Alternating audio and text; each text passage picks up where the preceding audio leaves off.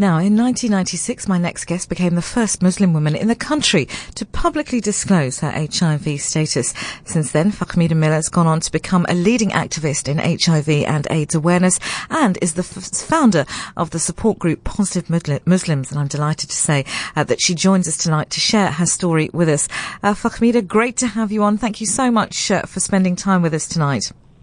Good evening, or should I say almost good morning? Good morning, very nearly good morning. Can you just tell us some the, the point at which you were diagnosed? What was your your first reaction? Did you know about HIV? What knowledge did you have? What were your feelings in that moment?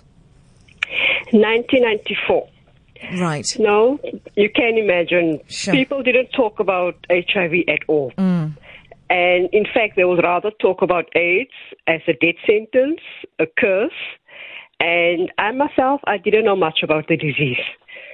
So literally, I knew nothing about it. All I knew was from what I have heard, what other people would say if you have AIDS, you're going to die like tomorrow. So that was just my basic knowledge of this disease. And how long was it before you told anybody else, presumably your family? For me, it was much easier to kind of tell strangers instead of my own family. Um, because for me, I felt like I have brought the stigma upon, you know, my family. And um, I was very much afraid that my parents would reject me. Mm. Because, like I say, people didn't talk about it, and I mean, much older people themselves didn't know much about it. So I took quite a while, I would say a few months, before I eventually built up the courage to inform my mom and my dad. Was there a concern as to how you'd you'd contracted uh, contracted the illness? Because of course there is so much stigma uh, around not just uh, around HIV, but around uh, how individuals contract the disease, um, and mm-hmm. and that stigma continues, of course, to this day. Yeah. Look, even today, thirty years out later, I always say it's not HIV that is killing us. Okay it's a virus that is, um, you know, I always say HIV is a virus. Stigma is a deadly disease. Mm. And that is why I say it's, it's not HIV that's killing us. It's that stigma attached to it. So yes, of course, people judge me. They pushed me away. They rejected me. But when I started sharing my story on how I contracted my HIV status, then they said, oh, well, then we need to be compassionate, we need to be helpful, we need to be supportive because I was married when I contracted my HIV virus. Mm, mm. And at the point in time, like I say, you know, when I got married, I didn't know that my then husband was infected. I mean, you, you couldn't see it. You cannot see HIV unless you go for an HIV test. It is only that um, after seven months of marriage that he passed away, mysteriously, I would say. Doctor just told me no, he had a heart attack. That is how he supposedly died.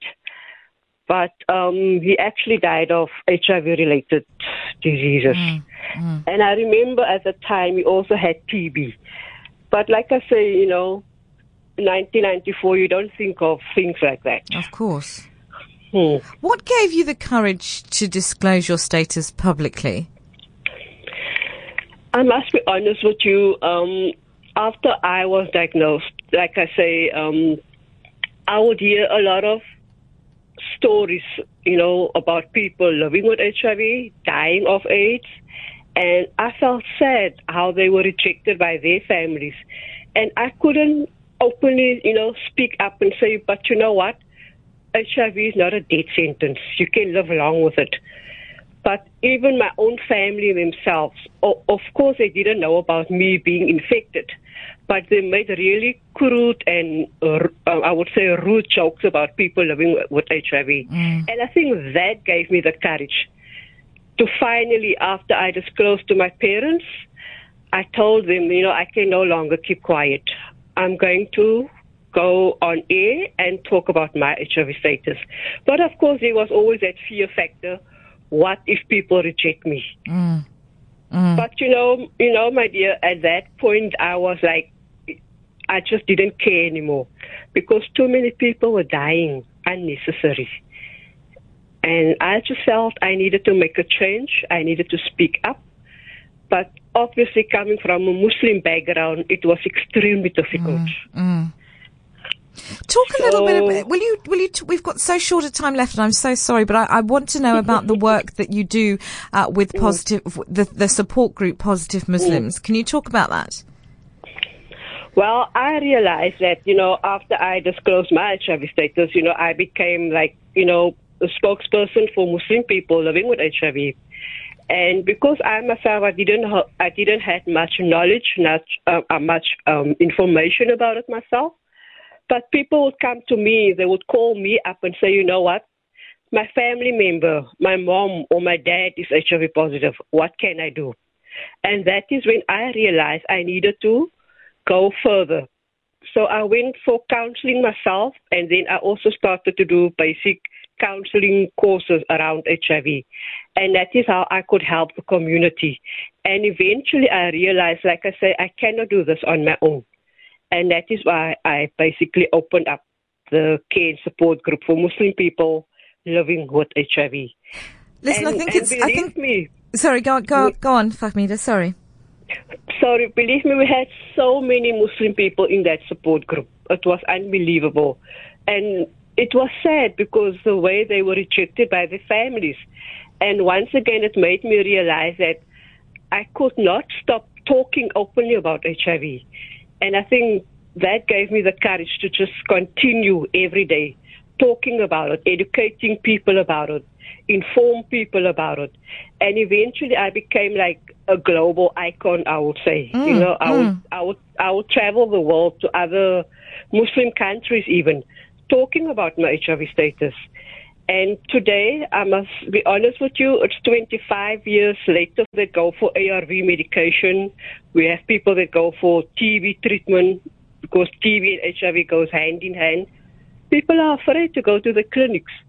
So you go with them to the clinic, be that buddy for that person. Mm. And, and also for us people living with HIV, we need to be more open about our status. We are too quiet about it. Mm, mm. People, I mean, even in the Muslim community, I'm still currently the only Muslim person that's openly talking about it. And I know there are plenty of them out there because I counsel them.